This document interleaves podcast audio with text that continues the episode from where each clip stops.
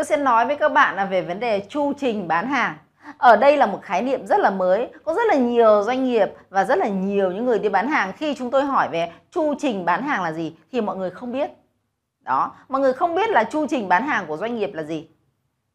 Đó, vậy thì đây chúng tôi sẽ giới thiệu với các bạn chu trình bán hàng này. Trước đây tôi cũng không biết đâu, và tôi học có đến 5 lần của Blessinger rồi và giờ tôi đã mới hiểu được vấn đề đấy, vậy thì cái chu trình bán hàng ấy, nó gồm có 7 bước. Và đây các bạn có thể theo dõi cái chu trình bán hàng này. Cái bước đầu tiên ở trong một cái chu trình bán hàng, đó là bước đầu tiên đó là biết tìm khách hàng. Vậy thì tìm khách hàng ở đâu và tìm người như thế nào? Vậy thì bước đầu tiên đó là tìm người khách hàng có tiền và có vấn đề hoặc là có nhu cầu. Nhu cầu thì chưa cao nhưng có vấn đề thì sẽ nhanh chóng ra quyết định hơn vậy thì việc bước đầu tiên đó là tìm người có tiền và có nhu cầu. Đấy, bước thứ hai là bước gì? Là bước tiếp cận khách hàng. Khi bạn biết người ta ở đâu, định vị người ta ở đâu, chân dung khách hàng của chúng ta ở đâu và họ đang thích cái gì, họ đang quan tâm đến điều gì, cái việc tìm đã là khó rồi nhé tìm đã là khó rồi. Tìm cũng cần phải có công cụ để tìm tìm cần phải có cách để tìm và tìm để cần phải có ngôn từ để tìm đấy, cái cách đầu tiên đó là tìm người có tiền và có nhu cầu. Bước thứ hai là gì? Bước thứ hai đó là vấn đề tiếp cận khách hàng. Vậy thì khi tiếp cận khách hàng thì lại có một cái một cái đặc biệt đó là khách hàng thì họ có nhiều nhóm tính cách khác nhau. Có nhóm người thì rất là thích trực tính, nhanh chóng ra quyết định, nhanh chóng và rất là mạnh mẽ. Nhóm thứ hai là nhóm mà những cái người mà luôn luôn thích sự yêu thương nhẹ nhàng yêu thương nói những lời thật nhẹ nhàng yêu thương ờ, và ờ, luôn luôn là giúp đỡ người khác. Họ thích dùng những cái ngôn từ giúp đỡ người khác rồi là à, bình an rồi nhẹ nhàng đấy. Nhóm thứ ba là những nhóm những người à, thích nói về về cái sự à, hào nhoáng đấy. Ờ, là nhóm nhóm hào nhoáng. Ở trong Blessinger thì có người ta ví những cái người bán hàng như là những cái những những cái chú chó bán hàng ấy. Họ luôn luôn trung thành với khách hàng và họ không có cái vấn đề gì giận dỗi và không có vấn đề gì là là là làm làm buồn cả khi khi khách hàng từ chối cả. Đấy, thì cái nhóm thứ ba đó là cái nhóm mà họ rất chú tâm vào sự hào nhoáng họ muốn thể hiện họ muốn được đánh giá cao họ muốn được ờ, công nhận trước đám đông. Thì đấy là nhóm poodle. Đấy nhóm đầu tiên là, là nhóm pitbull nhóm thứ hai là nhóm golden retriever nhóm thứ ba là nhóm poodle đấy, cái cái nhóm thứ ba đó những cái nhóm người người ta thích được đánh giá cao, họ thích được thể hiện trước đám đông, họ thích được thể hiện những cái đồ hàng hiệu sang trọng, họ thích được ờ, nhìn ở một cái thể diện rất là đẹp đẽ, rất là long lanh. Vậy thì lại phải có cách tiếp cận khác. Đó, cái vấn đề nhóm thứ tư đó là nhóm những người thích những cái số liệu nhóm chi hoa hoa. Đó là nhóm những người à, thích những cái số liệu. Đấy. vậy thì mình phải có cách tiếp cận khác. Rồi nhóm ba set house. Vậy thì có năm cái nhóm người đó ở trên thị trường. Vậy thì những cái cách tiếp cận như thế nào để mình tiếp cận, mình nói đúng ngôn ngữ của người ta, cái cử chỉ điệu bộ của người ta thì chúng ta có thể tiếp cận được khách hàng.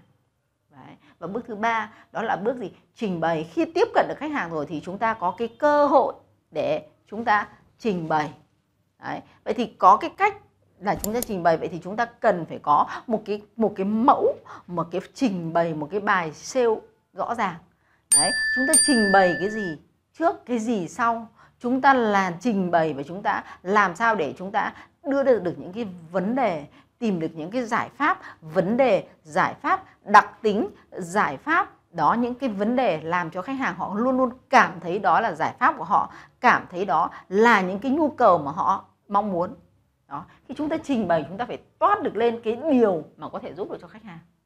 Đó là bước thứ ba và bước thứ tư đó là lúc đó thì chắc chắn sẽ không phải 100% mọi người đều đồng ý theo quan điểm bạn.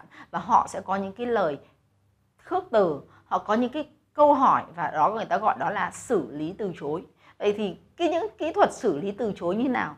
Thì có những cái phần để xử lý từ chối, có những cái quy trình để xử lý từ chối. Và cái xử lý từ chối này đôi khi nó không phải từ khách hàng, mà nó lại đến từ chính cái tâm lý của bạn.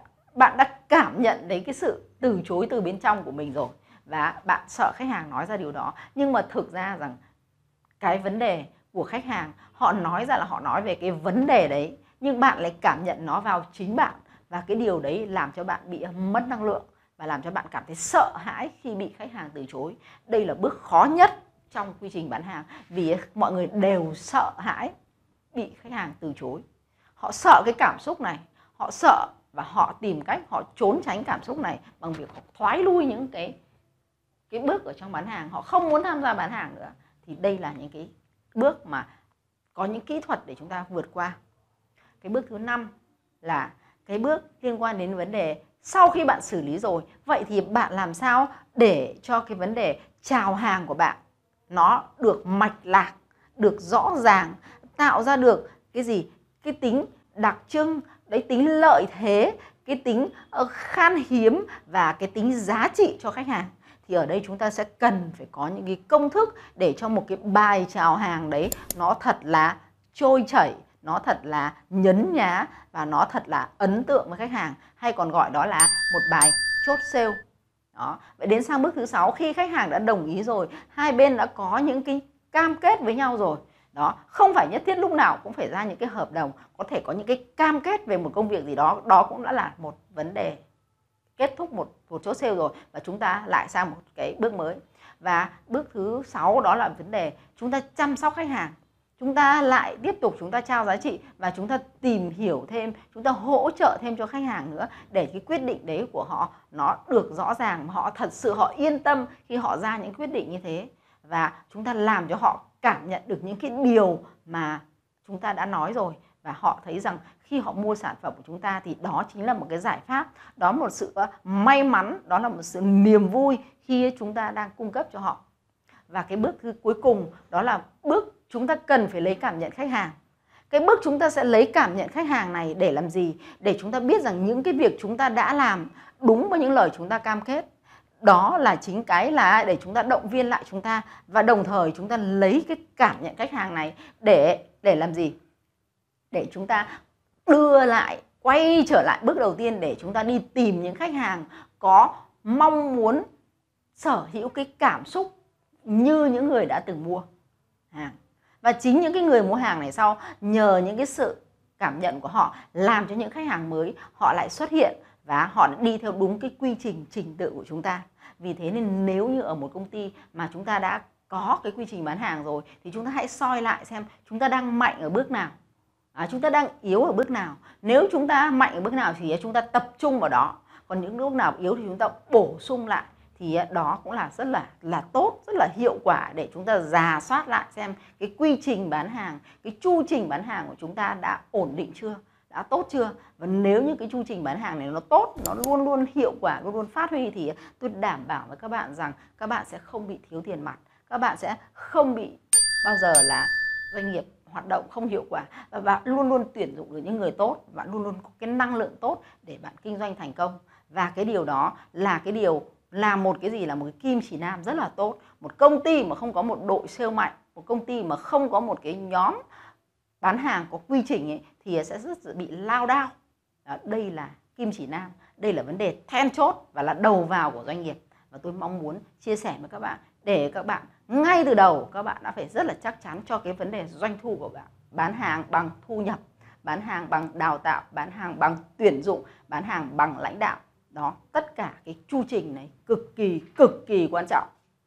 Cảm ơn các bạn đã theo dõi và tôi sẽ tiếp tục chia sẻ trong những video tiếp theo về từng bước một để hỗ trợ các bạn tự tin hơn trong công việc bán hàng.